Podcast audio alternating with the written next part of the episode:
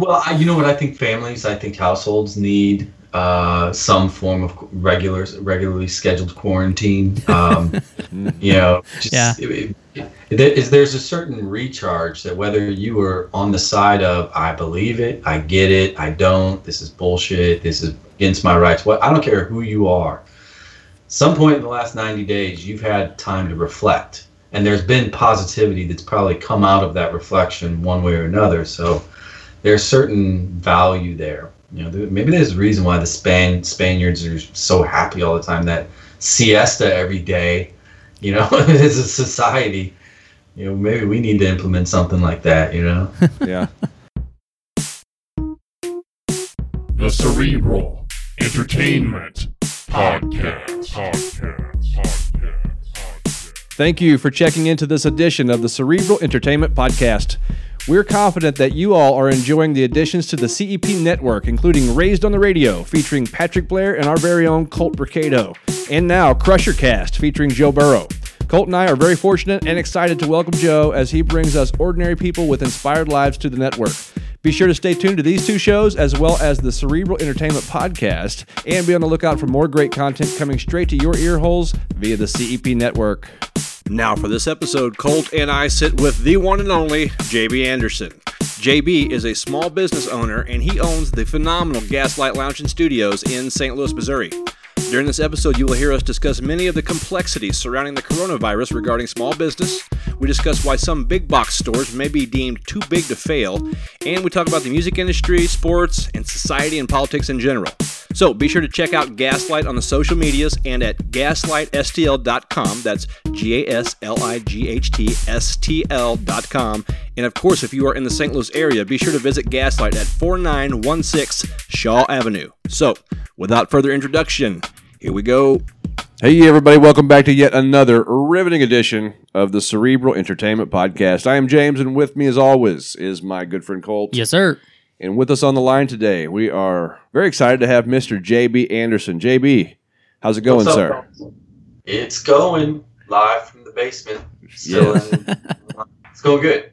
Good, good. Are you straight out of quarantine? Are, are you out and are you doing stuff yet, or are we still hunkered down up there? I think no, we're we're still kind of in phase mode. we uh, uh, I luckily I can do a lot of what Gaslight needs done from home. Um, you know, we got three kids too, so we got to juggle the lack of uh, sports and camps and all that. You know, coming out of homeschooling.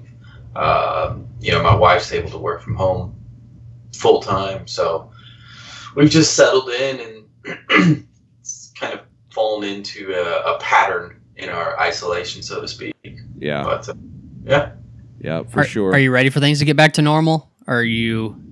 You know, uh, sure, absolutely. I mean, I'd love for you know businesses to be open and for free to be open. Um, you know, old people not to worry about walking out in public and the ability to see in-laws and uh, you know all that sort of normalcy. Um, but on the flip side of it, I, I can't complain. I, I legitimately feel as if 90 days of reflection, forced reflection from home and engagement with family and you know, I, I've been casually keeping track. We're over like 170 meals in a row with at least three of our five people at the table. So you know that that doesn't happen in nor- normalville. So you know, there's there's been definitely some good that's come out of this as well. Yeah.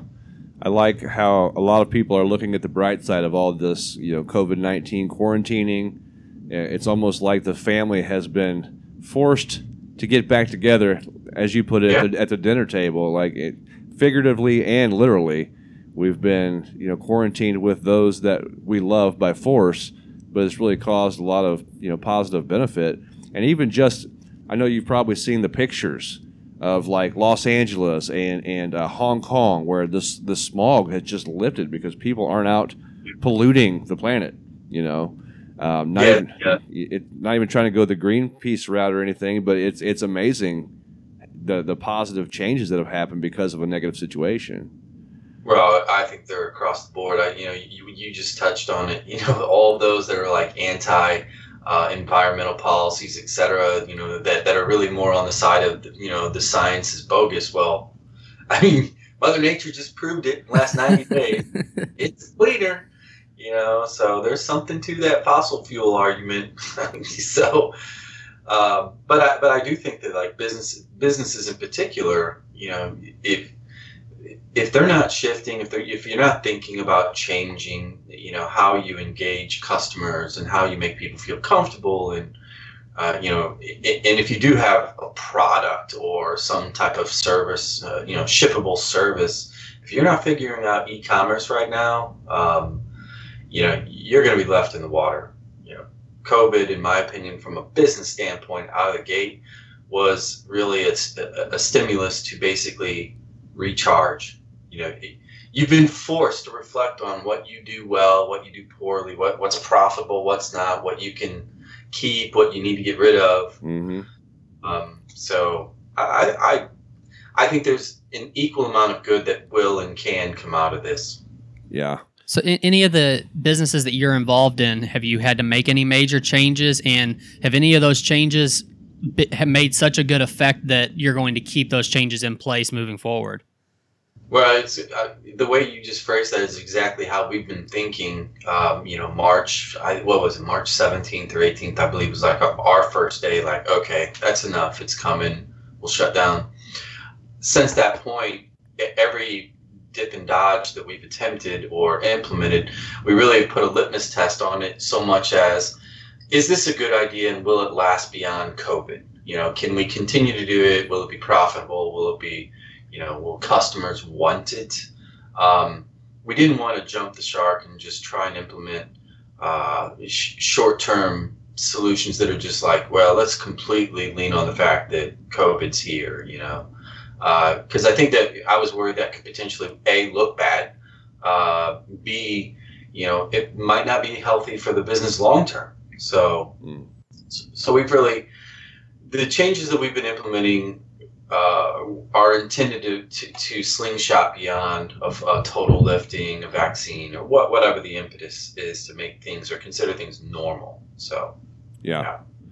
Yeah, and you hear it a lot. It's a catchphrase, and it's driving people kind of insane by now. But the new normal is, mm-hmm. you know, a lot of people are shifting, as you said, shifting business. You almost have to think about the long term right now and COVID 19 and all the quarantining, all the, the restructuring of the, the, economy from a macro level to a more you know community level, um, it, it's forcing people to really think outside the box. And it's it's interesting how the tide is coming, just like with the housing crisis. There are going to be some some people who make it and some people who don't, and it's interesting to see who has the I guess the wherewithal and the foresight to really think through this thing onto the other side, there are going to be some people who probably grow uh, from from this this time, the shifting of the economy. There's going to be some businesses that really begin to thrive because of the changes that come.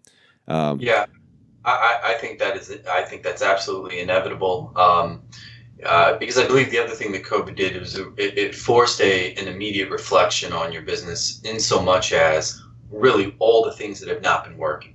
Mm. You know, it was when it when it was coming down the pipe and we knew that there was an expectation of service industry first being shut down you know right in line with pro sports and schools you know where there were obvious gatherings but in the restaurant bar entertainment industry you know it was coming down the pipe it wasn't a surprise. We everybody saw that train coming for at least 15 30 days plus you know and there were some that were on the on the wagon way back in january. Um, the thing that surprised me, that was really shocking, was I mean, it didn't take 48, 72 hours for some of these businesses just immediately out of the gate saying, We're done, we can't sustain this. So it told me that we were woefully unprepared as an industry with you know financial protections and you know the safety net or savings um, it, it, it was astonishing how many industries really collapsed in, in literally no time. Mm. So that was scary because that's really more of a statement of, you know, everybody talks about how strong the economy is. Well, if businesses can't last one week without business, I don't know how strong the economy is.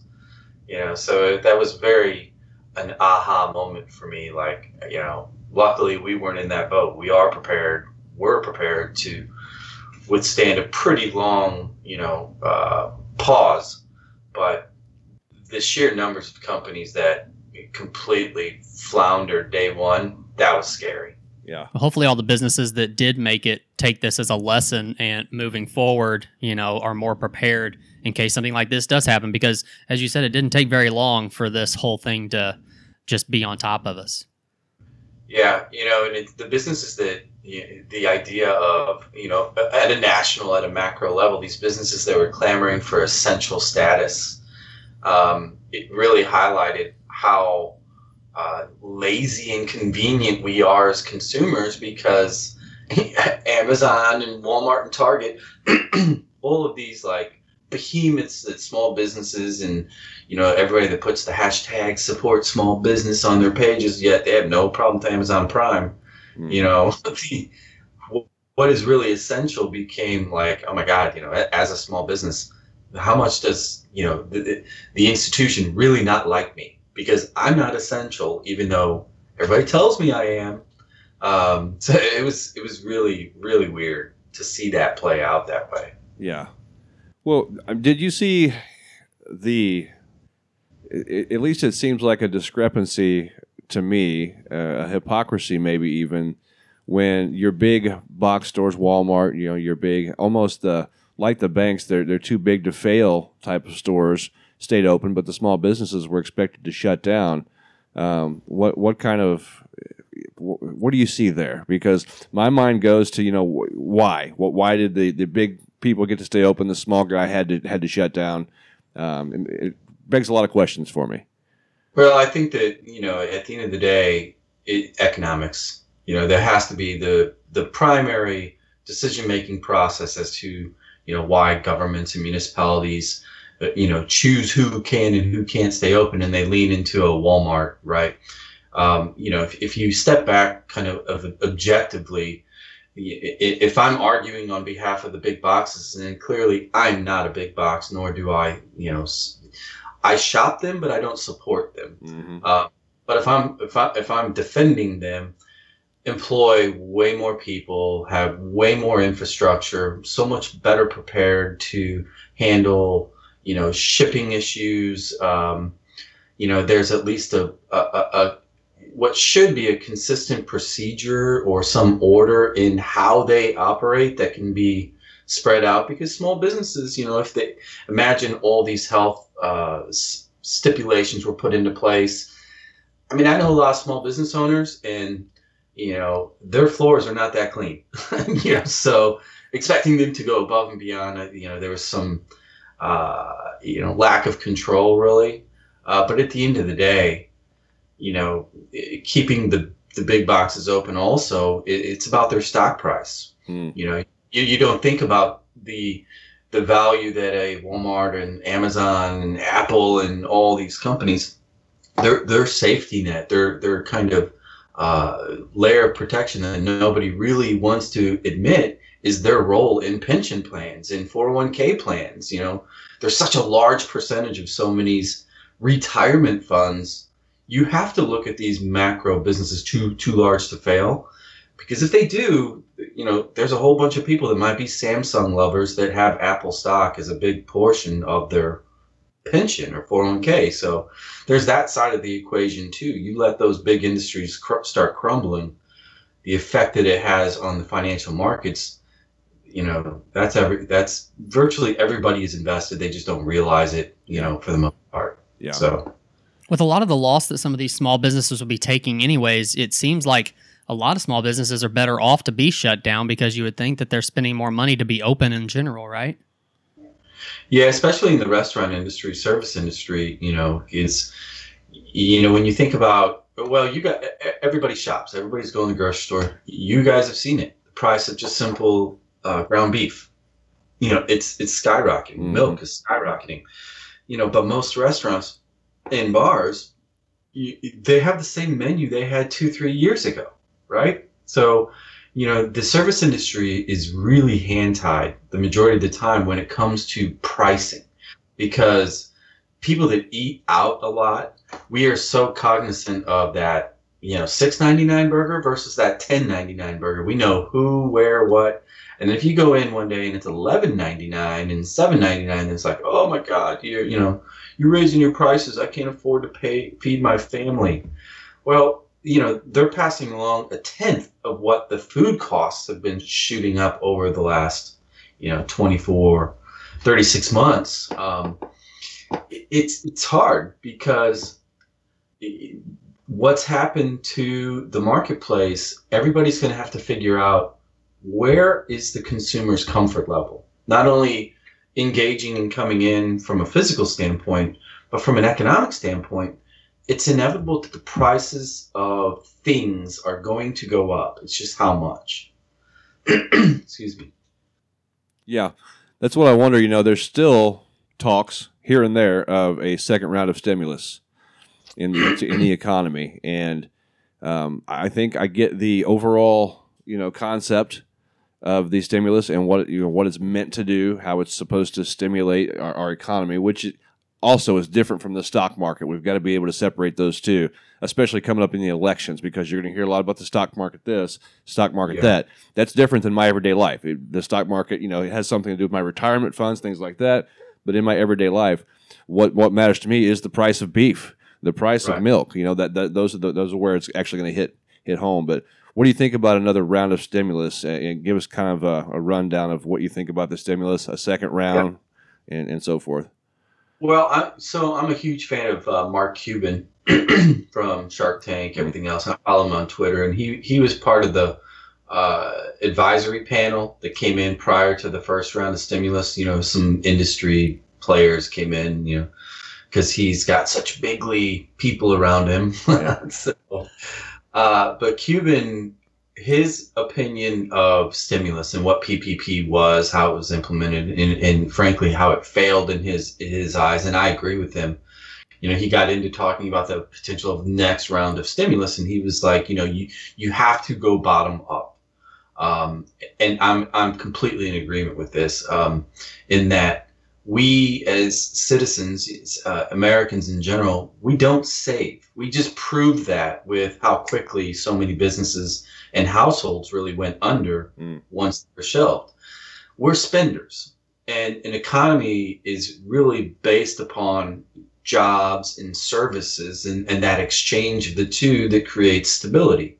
So the idea of a next round, like what can they do differently? Well, the first round, it, it, it was this really horrible process to apply for these loans, and it wasn't easy. And if you had a large bank like I do at U.S. Bank, it could never get a person, could never get a human on the line because the volume of requests were so high, and it was convoluted, and there was all these like stupid little math equations as to what percentage you have to spend on labor and this and that and how much would be forgiven. I mean, the, the, the people winning in the first round of PPP were banks and accountants because hmm. they had to figure it all out for a fee, right? Right. So I, I think it's as simple as we we have traits and habits within our society and within our economy that we know are true, and that is we don't save, we spend. So if they are to pass the second round, just quit dicking around, put money in people's pockets, let them spend it. That spending will, at least in the short term, keep services moving, mm-hmm. uh, keep gas in the gas tank, things like that. Um, but you know, as far as its effectiveness, you know, I, the thing that one way they could really help is go to the lending, go to the mortgage industry, and just universally, if you're going to fund big business, big businesses or companies from the top down, go to the banking industry and get every single mortgage, every single rent, you know, roll that's on paper and say, look, time out. We're going to pay these notes or the interest or waive the cost, whatever it is, for six months I mean, if you could give every household in America six months of mortgage or rent relief, I mean, that's exponentially better than, you know, a, $2,000 check. You know, right. it's just that obviously the math is bigger, you know, and there's there's validity with that argument too because there's a lot of households that have multiple people that were receiving all those checks. Mm-hmm. So a lot of that would start to wash itself out. And if you're going to give the American public uh, a boost, um, because obviously all this is being funded on you know our ability to pay those loans back via taxes and bonds, you know, just stop my overhead. If you stop my overhead, I can operate. You know, I'll go buy the food, I'll buy the gas, I'll go to work. Just let me, you know, not pay him note. Right. We, we have a friend in the in the brew I guess you consider it the brewing industry who was in a situation where he he he was looking towards the future and it's a possibility that he wasn't going to make it out of this. And he Yeah. could he couldn't even get his the owner of his building to give him a couple of months of not paying the rent on the place. And the the owner of the place basically told him, you know, if you need money, go get another go get a loan. And he's like, so Yeah. what you're telling me is I'm I, it's a possibility I'm going to lose this place anyways, and you want me to go further in debt before I do that? That makes no sense. Yeah, you know, and it, it's it, it's a horrible interaction that probably happened a million times around across our you know communities. You know, at the same time, that building owner probably had a really nasty conversation with his bank, who the bank said go pound sand. Right. So here now you all these uh, investment, uh, real estate investment individuals that have rent as their income. You know, it, it's a domino effect. Is who who do you really blame? You know, Right. at the end of the day, my biggest issue is if the federal government is going to bail out or fund these macro institutions, like in 08, 09, right? Uh, in this pass, you, you fund somebody that actually can do something for me. Don't just save a company for the sake of saving the company. You know, go to the banks, just pay the interest because that's where they get paid anyway. So, you know, the, households need simple relief. We don't need some Pythagorean theorem uh, to figure out how to, you know, funnel these tax credits through or whatever it is. So, Right. But it kind of goes back to what you were saying as far as we don't save in these businesses. Hopefully, they take a, a lesson and you know start at least having a couple of months worth of savings, in, you know, ready to go just in case something like this happens again. yeah, you know, I you know, this this conversation go into a million different directions. I mean, because what again, this goes back to what I was saying at the beginning of COVID. I I was actually okay with it from a reflection and evaluation standpoint. And you know what what we're talking about right now is exactly that. Like these businesses, you know, how, how do you, how do you find savings? Well, you have to cover all your overhead first, and then you have to cover some wages, and then you have to, you know, maybe improve the TVs or whatever you're doing within the space, and and then insurance and everything else. So every single aspect of the machine needs to be evaluated uh, because costs across the board are continually going up when it comes to inventory and insurance and overhead. So if businesses are expected to be pillars of society with the ability to, you know, pay two months' wages or three months' wages in the event of catastrophe, well, it's going to take legislation to help that because right now, industry is gobbling up all the margin that any business generates. Yeah. Well, I mean, overall, isn't our economy based on growth? If you're not growing, you're basically dying. Doesn't mean that you can stay in one spot and just and just bank on and save some money. You have to be growing, and in order to grow, you got to be spending money, right? And so that to Yeah. me, that makes it kind of a kind of a you're spinning your wheels if if you're if you're trying to save because you really got to spend to grow. Yeah, you know, and this is where macro corporations just have, you know, head, a head start like no other, and that is when you look at the merger and acquisition marketplace. You know, if you to grow, you know, the definition of growth can be de- you know, defined as unit sales, uh, but more importantly, in my eyes, your growth is margin. You know, if you can, you want to make money, you want to grow how much money you make, right? Well, when two macro companies merge, you don't need two accountants anymore you know so the way that they had they can beat us to the punches through growth or acquisition they simply reduce their overhead you know in smaller percentages. And small businesses do not have that luxury. So to grow you either have to raise your prices or find new customers and and the cost of acquisition is exceptionally high you know and in marketing etc when your marketing budget can't keep pace with your with your workman's comp coverage, you're screwed. Right. Because at some point you're going to have an inverse curve. Mm-hmm. So- yeah. Speaking of, of prices, uh, inflation.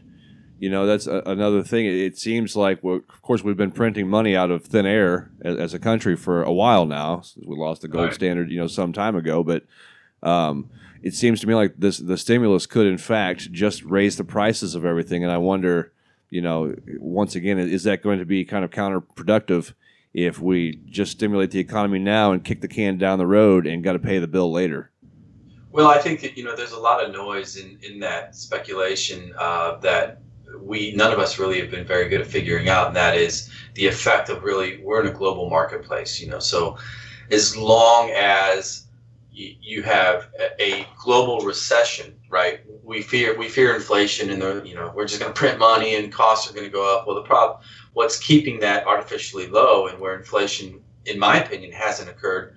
You know you look at the the widgets and everything that's in our phones and everything else. If it's a if it's a global recession well then the, supply and demand you know from the labor standpoint in asia and other markets like that the price their wages are already horrifically low but they're going lower because it's a global recession. So it, it all is moving like this. So we're not in that really wicked uh, peaks and valleys of an isolated economy anymore we're more on like an ocean swell you know, from a global standpoint. So that's why the, the main reason why I don't really fear inflation.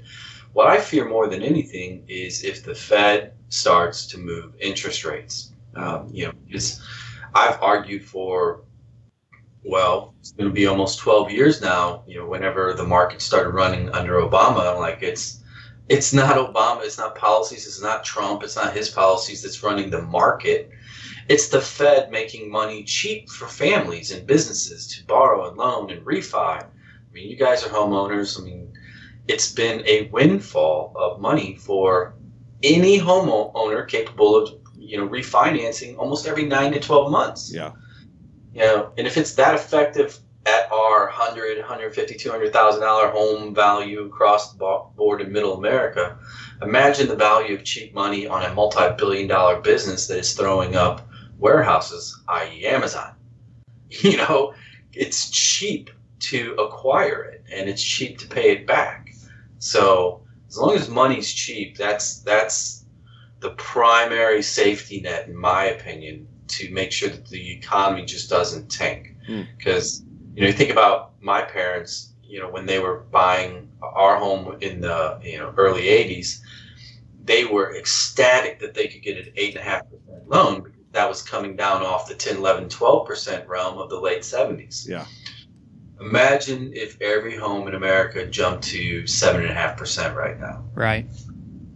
So, interest rates, keep it low. Hmm.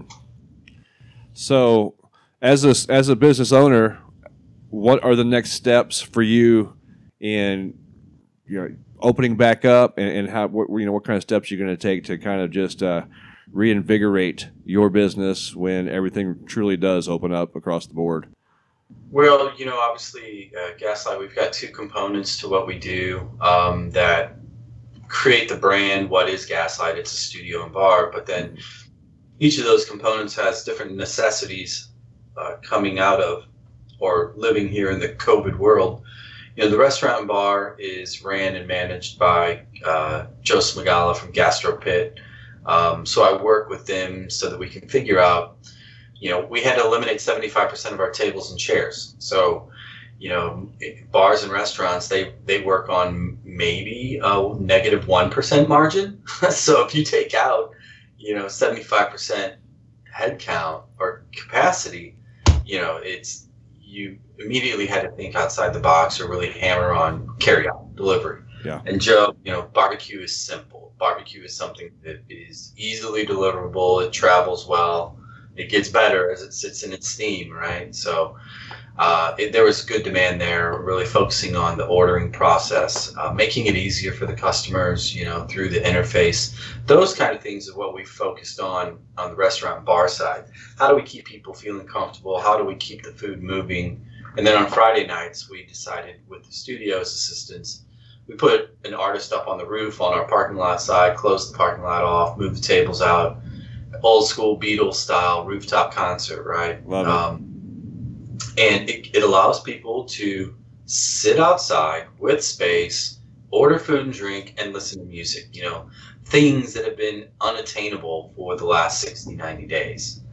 Um, and it's been extremely well received. And, you know, again, that's something that post COVID was an idea that we feel can continue. You know, that's, you know, just like with the delivery, the delivery app, people, again, consumers, they're not coming back anytime soon. You know, this is this is very very similar to what happened to travelers like myself on 912. You know, you never went into an airport the same. You never look at a low flying plane in an urban environment the same. And I think COVID is going to do that to a lot of people. Concerts and restaurants, in particular, sporting events, when you're sitting in the chair, like, oh my God, he's got a runny nose. Am I going to die? You know, it's Yeah. and it's it's just human. It's human nature to to be conditioned after large scale events like that. Yeah, yeah. It's kind of a kind of a collective, a collective traumatizing event. You know, Yeah. and, and 9/11 is is a.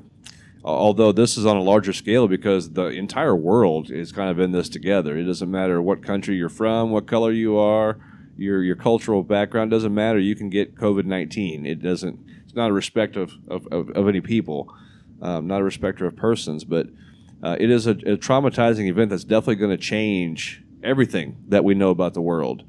Uh, and Yeah. it's going to be some good, some bad. I, I, I see a meme, and it's, it's a it's a funny meme, meant to be funny, but it's very true. It, it talks about, um, and I'm paraphrasing here, but so all these meetings really could have been done by email, basically Right. is what it's saying because we're doing just fine with the teleconferencing. Zoom has has you know Zoom and Skype and all of your you know media like that. How we're communicating now has just exploded.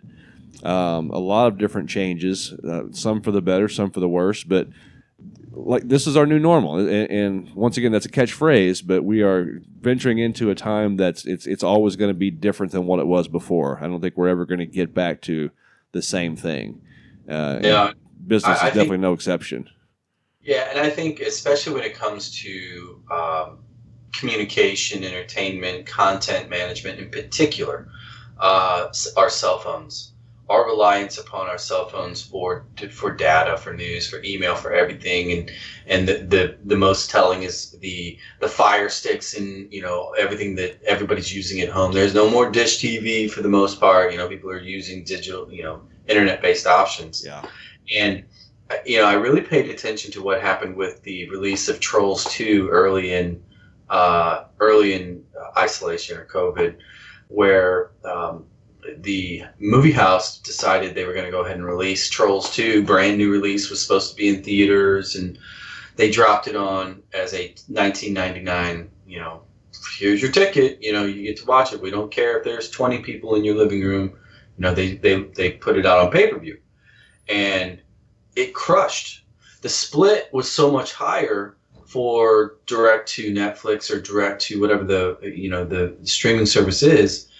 You know, I believe it's like 75 25 where the movie house gets 75% of revenue and then the streamer gets 25%. Well, AMC theaters, their standard clause with Paramount or any of the other movie houses is 50-50 for the ticket sales but all the concession and everything else is retained by AMC. Mm. And where I'm going with this is, you know, I listen to uh, investing podcasts a lot in the morning, and I listen to the CEO of AMC get so pissed off and basically threatened to not put Paramount movies in his theaters anymore, or whoever it was. And it was such an insane statement that what I, what really struck me was consumer habit. You know, that that rollout of Trolls 2 just told the entire movie industry you can make more money if you just release it direct to pay-per-view. Forget the theater, forget the, you know, there's movie theaters are never going to go away likely, but they will become much less necessary, you know, because the the entertainment and consumption is being driven through our small devices and you know these these these big entertainment complexes need to take note because again going back to the 9-11 9-12 analogy there's a lot of soccer moms that are not going to be taking their three kids into movie theaters. you know, six months, twelve months, eighteen months down the road, there's going to be hesitation. Yeah. Right. Well, sp- speaking of entertainment, what's your thoughts on sports in general and coming back? When should they be coming back? Should they at least wait until next season? You know, what what's your overall thought? Well, uh, you know, it's again the economics come into play. You know, you look at these, uh, the amount of revenue uh, that sports generates for local economies, for you know the owners, for the venues, and you know these players' salaries are astronomical, right? Um, it's a big, big, big business. Um, and the other thing about sports too, why I'm really surprised they're rushing back, but I understand it is kind of that uh, the emotional effect that that that that thing that as a sports fan, you know, with go 60 days with ping pong on ESPN three or whatever, and then there's an NBA game, and I don't even like the NBA, right? But if there's a basketball game on right now, I'm watching it Right. because it's just live. It's real. It's it's sport right? Hmm so you know that kind of uh, group culture placebo that is your team playing again I, I there's some value in that you know. Now how they're doing it with you know because i'm obviously i'm a big soccer fan. I was watching some of the epl games started this week the english first division. And they're pumping in sound and the players are like a diamond shaped five seats away from each other and it's just weird you know but it's still sport so Yeah. I was actually Yeah. I, I was sitting at uh, Main and Mill Brewery last night, and there was a TV above me, and I kind of looked every once in a while, and I thought they were just playing like an older a replay game of something. And then after about ten minutes or so, I started really watching it, and no, this was actually basketball players who were playing a video game of basketball against each Yeah. other. yeah And I was like, I, I know that Twitch is a huge thing, and I understand that people like watching that, but it was just so weird to to me. I'm like, so we can't have basketball, so we're having basketball players play basketball against each other virtually. It was crazy. No, man, it's uh, what was that? That Fortnite uh, VR concert that had um, oh my god, drawing a blank. Anyway, there was like 50 million people did the pay per view, the Fortnite show, because it was a virtual concert, and you know, it's it was just an insane number. And you know, you talk about people willing to watch basketball players play NBA 2K or whatever the game is Right. I- that's that, that's the market telling us what consumers want. Now we they were forced into need because that's to a degree the only option in this crazy time. But prior to that, you know, I've I have three kids that go on YouTube and they watch YouTube videos of how gamers playing a game. It's like and they have the game box right next to the TV that they're watching somebody else play the game. And it's like I never understood that and you know, it's uh, the the joke or the meme that I saw is like a kid, you know, a parent saying, "Why do you watch somebody play a game when you have the game?" and and he goes, "Well, Dad, why do you watch cars go in a circle when you can drive?" Touche. So, you know, so I think that like it's digital digital consumption, the streaming, um, just the the amount of minutes in a day that youth watch YouTube uh, is just as as a provider of entertainment and services. I pay attention to kids a lot, you know, because it's like, okay, you know, if, for, for example, like when we consult with an artist right now, that right in the middle of all the social media conversation is, hey, are you on TikTok? and they're always like, oh, that's so cheesy. I'm like, it's the fastest growing platform. Period. right. It only 16 seconds a day. That's all you need, you know. Um, so it, it's it's weird because most most industries, I don't most industries that i- indi- individuals are in. If you really just sit back every now and then and pay attention, the market will tell you what it likes, what it wants, uh, and and businesses that are doing things like that, uh, they're the ones that are going to survive. You know, as opposed to just selling features and benefits all day when people don't give a shit about your feature or benefit. They want to like you, and then they'll do business with you. So, Yeah. so what you're saying is every once in a while we need a good quarantine to show people what we Yeah. really need and what the market wants. Well, I, you know what? I think families, I think households need uh, some form of regular, regularly scheduled quarantine. Um, you know, just, Yeah. it- it- is there's a certain recharge that whether you are on the side of I believe it, I get it, I don't, this is bullshit, this is against my rights. What I don't care who you are. Some point in the last 90 days, you've had time to reflect, and there's been positivity that's probably come out of that reflection one way or another. So there's certain value there. You know, maybe there's a reason why the Span Spaniards are so happy all the time. That siesta every day, you know, as a society. You know, maybe we need to implement something like that. You know. yeah. Yeah. One thing that came to my mind uh, before we move on have you guys heard about the Garth Brooks concert that the, he's going to, I guess, broadcast it Yep. live to all the drive in movie theaters? And Yeah. apparently people are going crazy. They're going crazy over this, wanting to get tickets to see this thing. Uh, Yeah. Kind of surprises me a little bit. I got to be honest with you. I mean, it's a little different than because I've also heard the concept of the drive-in uh, concerts. You, you know, you have the band on stage, Yeah. and you just drive up and you watch the concert from your vehicle. Um, Yeah. it, it's it's, it's a crazy I shift. Yeah, I went to one of the first nights up there at that Powerplex, the uh, drive-in STL.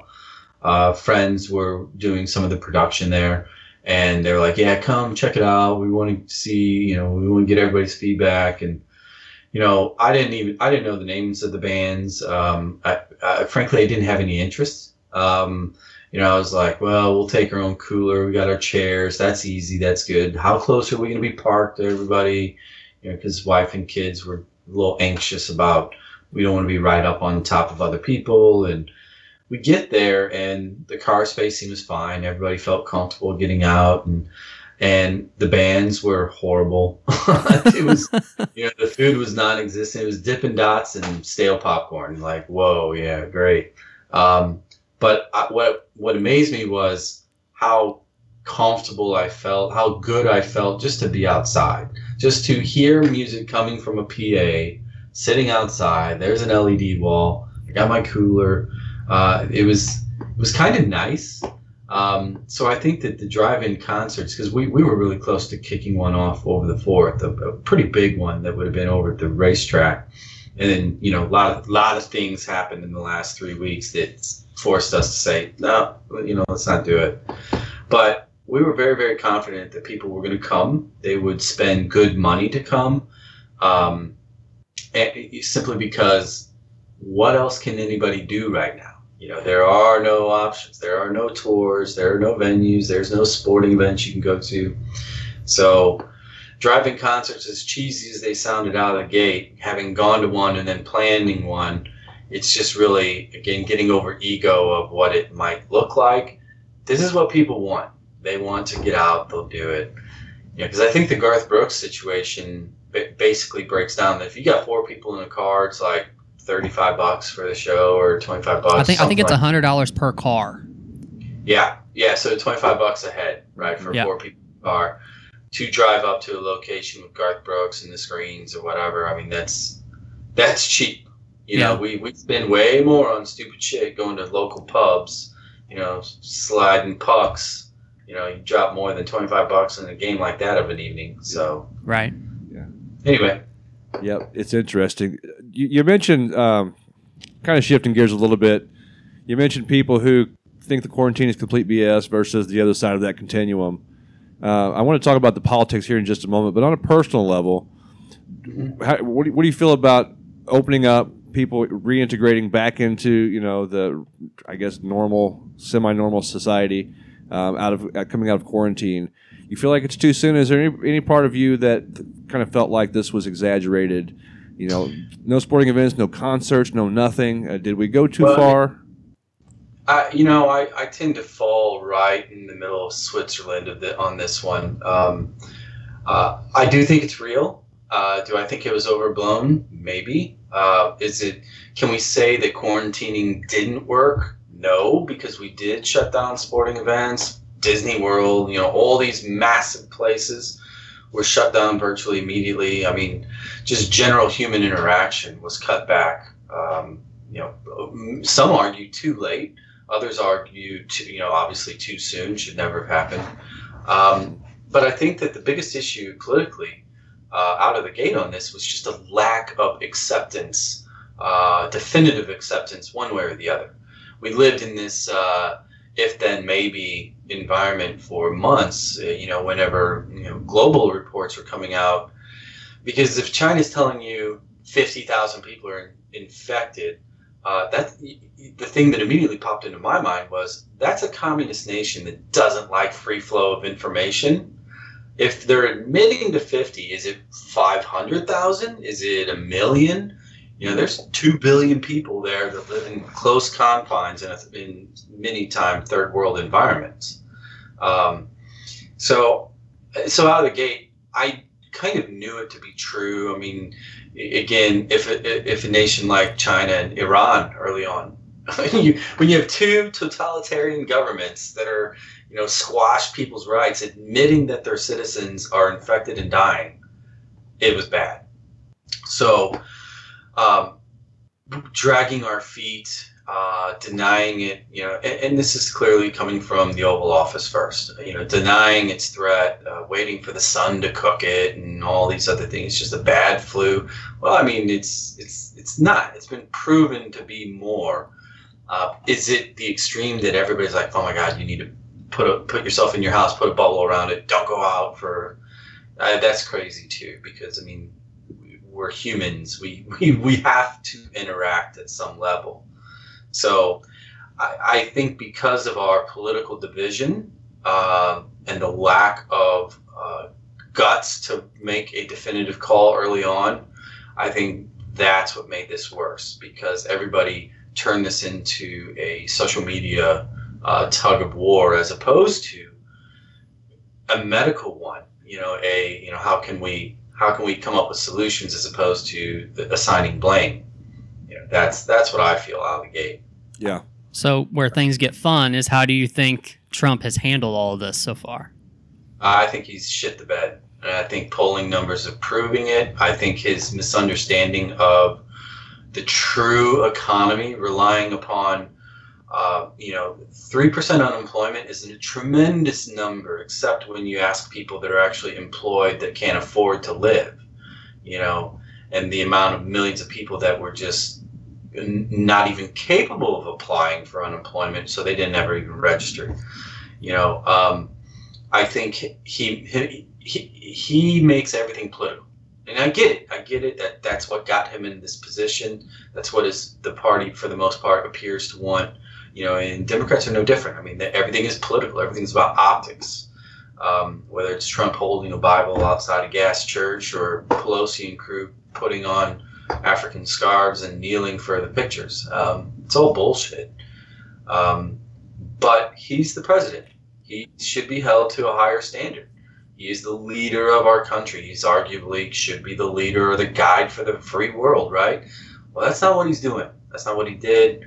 Uh, it's always assigning blame or pushing off uh, uh, the responsibility of the results or the numbers. Um, you know, when he started taking aim at California and New York, um, you, you look at the numbers. We've got we got roughly a 20 trillion economy. Those two states account for almost 4.7 trillion of it. so, so don't belittle them. You know, um, it's it's just very frustrating as a lover of politics, as a small business owner, as what I would consider to be a prototypical American. You know, I I want my own business and all these other things.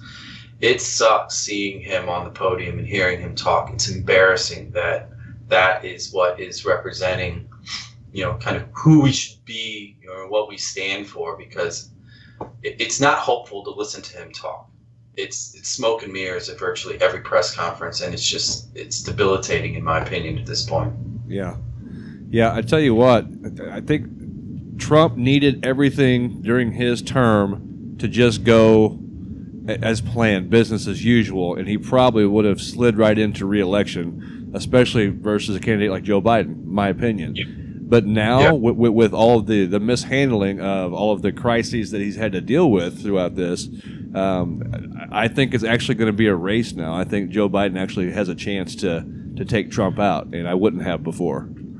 Yeah, no, I was, uh, uh, you know, two years into his first term, and even up until you know going through the Democratic primary, um, you know, I, I did not see a path to victory for uh, the blue team, so to speak. Um, just just based on fundamentals, based on um, you know how divided we are and we're um, you know, but the collapse in the job market in particular, um, the the chaos in the stock market, um, cost of beef. You know, this is this goes back to James Carville, right, from Clinton days. It's it's about the economy, stupid. Yeah. Um, and Trump is he doesn't understand the economy. He doesn't understand the stability that we need, specifically Middle America and, and predominantly in the, in the Rust Belt, Midwest. You know, we do pay attention to character. We want our pocketbooks to be taken care of first. But right now, he's he's losing people on a lot of fronts, uh, and I think Joe Biden's absence from public sphere for the most part is a smart move because uh, Trump is continually digging his hole, um, and Biden. I mean, none of us love them. You know, I'm not a Democrat. I'm an independent. I've voted probably equally since 1992. Um, Biden is not inspiring, but he's not Trump. Right. Um, that is going to be his bumper sticker for the next four months plus. You know, I'm not Trump. That's all he has to say. Right. And I think he'll do well. Because um, a lot of these swing states, you know, the state that I'm really paying attention to right now is Kentucky. And uh, McConnell's on the ropes. He's down in the polls there uh, to that Amy McGrath, I think's her name, running for Senate. Mm. Um, you, you know, when you think about the leader of the Senate in trouble in a red state from a female, you know, progressive vet, that's telling. You know, that's that's like, you know, you know, New York's going to go blue, Illinois is going to go blue, uh, California's blue. You know those things. Kentucky, though, that's that's not blue country. You know, and it's turning blue, which I think that's that says a lot about who we are right now as a society and how I think Trump has lost the majority of kind of the conservative middle, um, just because they can't take the personality at this point. Mm-hmm. Yeah, yeah, it's too much, and I, I completely agree. I think all Joe that uh, Biden needs to do is stay out of his own way. Just don't get out there and say something stupid or do something stupid. Let Trump do his thing and just kind of sit back in the wings. And, and I, I think he'll probably slide into into the yeah. election with uh, good numbers, if not a full out win. Let Trump sink his yeah. own ship and then look at the mistakes that he's making and do yeah, the opposite. I mean, mm-hmm, yeah, you know, yeah. I mean, think about it. I mean, like Biden's camp. What can they point out that you know uh, the Supreme Court just this past week, right? Those rulings were clearly more centrist, centrist left. Yeah, and he comes out you know, saying that he doesn't believe in the Supreme Court. Those are your appointees. Are you, what are you sorry now that they're actually abiding by the law and constitutional principles? You know, shame on you. You know, so between that DACA, um, there's no wall. Uh, the economy is tanked. Uh, joblessness is at a what 20, 25 year high, something like that. Um, you know, what's great again? You know, when you look at the fundamental things that are occurring, we hate each other as a society. Jobs are gone. Growth is questionable. Ground beef keeps going up. There's no wall. You know, I mean, China hates us. Europe hates us. I mean, where are we winning? You know, it's that it's it's that simple. If I'm if I'm on the left and I'm trying to stay on point, you know, don't shoot yourself in the foot and go after you know 32 social platforms and fund healthcare and education and all these other things and reparations and all that you're, you're that's just it's unnecessary you can work into those things only if you win so don't give anybody a reason to draw an invisible line that doesn't it doesn't matter you know Right. I don't know if it's possible to envision it or not, but without the pandemic, do you think you would be you'd be saying the same thing about Trump right now? No, I wouldn't be. I would I would be predicting his victory, uh, and I think it'd be based upon false metrics, and that being, he his policies did not improve our economy. They made certain people richer. They made things maybe a little bit more liquid for a little bit, but we had no stability. It was proven. Um, you know, the the business industry, industry giants. I mean, they're not they're not fans of what he's doing. So, um, but if it wouldn't have occurred, we would have still probably been under four from an unemployment standpoint, and all the numbers on those sheets would look good on paper, but they wouldn't reflect what's really going on. The American public doesn't really chew on that. And the funny thing is, so much of his base, it's like record low unemployment, you know, as they are the same people having problems paying their mortgage and their car payments and the tuition payments, and God forbid they go in the hospital, then they're fucked. Yeah. But unemployment's under four. Trump did that. you know, it's it's all smoke and mirrors. Yeah, and, So- and it's it's totally a team sport too, and it still amazes me to this day. Also, it's funny that you mentioned the wall. You know, I'd forgotten all about the wall. I, th- when you said that, I was like, oh yeah, that was a thing. I forgot all about the wall. That was the thing. Yeah, yeah and Mexico's going to pay for it, but um, it, it it still amazes me how much of a team sport politics is for so many people. Right? And Yeah. I like that you have an independent mind. I like to, you know, I, I- I fancy myself the same. I don't want to. I don't want to uh, uh, put myself in either camp or any camp for that matter. I want to be able to make my decision, you know, on an individual basis. But even with a, you know, for one thing, uh, global warming, it, it amazes me. You know, I've always said, you know, pollution bad, Earth is is good. You know, can we just agree on that? You know, aside from you know any kind of carbon taxes or any other kind of you know interventions or measures you want to put in place to try to to help things out, but it's so politically divided. Coronavirus also divided. It amazes me. Colt and I have talked about this. It's like more on the conservative side, you got more of the naysayers, the conspiracy, you know, minded people. Um, whereas on the other side of the aisle, the people are falling in line, wearing masks, doing what they're supposed to be doing. I just don't understand how something like that could be so politically divided in this country. It's, it's such a team sport. Yeah, I mean the the the mask, the the optics of a mask and how it's become kind of a symbol of your political loyalty is really an indication of just how fucked up we are. Because if you truly believe by wearing a mask you are foregoing your conservative principles and your independence and all that, in spite of the fact that all it's doing is keeping your fucking snot in your face, you know. Right? you know, it's like okay, we've jumped the shark. You know, and, and again, I I blame one person. I blame the guy at the top, and you know, because that's their job. You are the president. You are the one that sets the tone for how the the the, the parties should be engaging, and if the leader of the party is combative at every turn it's no secret and no surprise that the Democrats have have have fallen into this lemming mentality as well, and they're all like coalescing and making everything about an arm wrestling match, while we all in the middle, are businesses, we lose. So yeah. Do, you know, it, it's it's it's disheartening. You know, because I have I have a 14 year old, 11 year old, and six year old, and 14 year old, 15 year old just turned 15. Um, I watch the news a lot, and I, find myself regularly when he walks in the room, I turn it off. Like I'm so embarrassed by the narrative and the the the, the vitriol that I'm I'm afraid to allow my 15 year old kid who's got a driver's permit now, right, to engage or listen to his president. You know, and I'm not doing it because I'm a Democrat. You know, don't listen to the Republican. That's not why at all. That that's so far from the truth. It's I don't want my 15 year old to listen to his narrative, his cadence, his his horrible grammar, and all these other things. Right.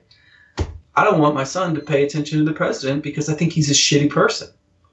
You know that just just like you would with a neighbor. If you got that neighbor who's just a jackass, you're like, come on, kid, stay away from him. That- that- that's how we are with the TV. right? with, with the president of the United States, he's the neighbor you you want to hide from your kids. yeah, he's, he's he's your cousin Eddie, where you're like, yeah, That's right. Uh, I, I think you know, in my opinion, one of the only things that can save us from this this political environment, this this system that's been uh, growing and, and rearing its ugly head, is if the independent middle centrist base grows.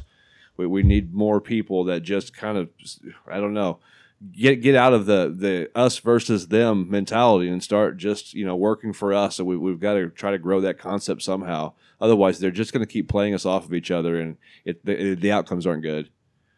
Yeah, you, it's it's that that was why early in the the primary process on the Democratic side, I, w- I was a Mayor Pete fan. He was my guy. Yeah. I I had heard him speak over a year prior. I saw a couple YouTube clips, and I'm like, Jesus, this dude is just. I like listening to him talk, and he talks about a need, and instead of jumping all the way up there like you know uh, uh, Bernie, "Eh, tax the rich, right? Let's get there. He was like, okay, here's our need, but we need to talk to these people to get to this step, and then we need to move it to this step. And it was like a pragmatic uh, style of how he delivered his policy. And in my mind, that's what I want my president to be. Him and her, him or her. I want them to be able to. This is what we need as a nation. This is the path I believe we should try. But what do you want? How can we work towards this? Um, you know, it was almost like an old school Ross Perot style where you know, I'm, I'm going to explain this to you simply, you know, and put it on a whiteboard. Here's Uh-huh. how you're going to make more money, right? Um, that's what we need. We need somebody with an idea. Like that's why I love Mark Cuban and, and Jack Dorsey, right? The two of them right now, what they have been and how they've been communicating on Twitter in particular, it it's just seems like all practical solutions, you know. And our leaders in government right now I don't hear ideas. I hear policy, but I don't hear any path to the policy, left or right. Um, and that's insulting because we as citizens, we want to see things move. We don't like deadlock. You know, I hate executive orders. You know, and, and in the past 15, 20 years, they have been bastardized to the point where well, what's the point of having a legislator legislature if the executive is just going to executive order everything left and right. You know, that's and people don't pay attention to that. Obama was horrible at it. Trump has just been diabolical with it. I mean, it's what's the point of Congress if we allow leaders to just do? You know, I, I, I it's it's scary. We need somebody that's inspiring, in my opinion. Yeah, yeah, I agree. And and the executive orders, of course, they've been going on forever, obviously, but it, it takes the, the balance out of the checks and balances, you know, to that degree. Like you said, what's the point in having a legislature if you just got one guy kind of pulling all the levers? But Well, when they, when they, I think it was in two- 2002, 2003. I forgot who the senator was, where they passed the the simple majority, where they got away from a two thirds rule mm, as a precedence. You know, two thirds. Our forefathers were extremely freaking smart. You know, two thirds in a two party system always meant that you would have some members of the opposite party in conjunction agreeing to move policy forward so that it was never totalitarian. Moving to a to a simple majority, a 51 vote rule, you lose that. You lost the need to negotiate. You know, so we ruined our own system by, you know, ex- accelerating the two-party power structure in Congress that much more. You know, those those 13 votes, if they would have been kept in place to pass things, um, I think we would have a different nation today by far. JB, we are coming up over an hour now. We would want to be mindful of your time, but um, we can't express enough. We have always loved Gaslight. We've always appreciated what you do there, man. I miss Gaslight. It's been way too long. Uh, can't wait for things to uh, kind of settle down so we can make our way back up there and see you all again. But Yeah. uh, let let us know, let our listeners know how and, and how we can support Gaslight, how we can uh, um, kind of enjoy whatever it is that Gaslight's offering Sure. through these tough times, and kind of give us a rundown, and we'll we'll we'll take it off from there. Yeah, man. No, uh, we as far as coming, uh, Friday nights are really your safest bet right now with what we're doing on the rooftop show. We plan on expanding those. Easiest thing is just give us, you know, if you give us a follow on Gaslight STL at Gaslight STL, uh, Facebook, Instagram. We, we keep everybody updated there. Um, but we've got killer hoodies, t-shirts. We're always good with merch support. Nice, nice. GaslightSTL.com. Um, you know that that would help because all I do with that money is uh, that goes straight through to the engineers and just you know keep some groceries coming in their door because obviously there's not one aspect of our industry that hasn't taken a hit um, or you know employee from the cleaners to the cookers to the engineers. So we just try and keep them moving and uh, go from there. But just give us follow support local music and yeah you guys are welcome back anytime we do a do an on-site you know Absolutely. Yep, looking forward to that, man. So always good to see you. Can't wait to uh, to see you in in the real time again. But for now, uh, gotta love Skype and Zoom and all the ways that technology can still bring us together. yeah Thanks again for Yeah. hopping on with us, man. yeah no problem tire companies are taking the hit today right Yeah. you don't need them all right. all right guys See have a good week See you, man. You too. take care All right. And we're out. Thanks again to JB Anderson, and thank you, CEP listener. Remember that word of mouth is like a nice cold beer to our welcoming gullets, so don't forget to tell your friends and fam about the great variety that you hear right here on the CEP.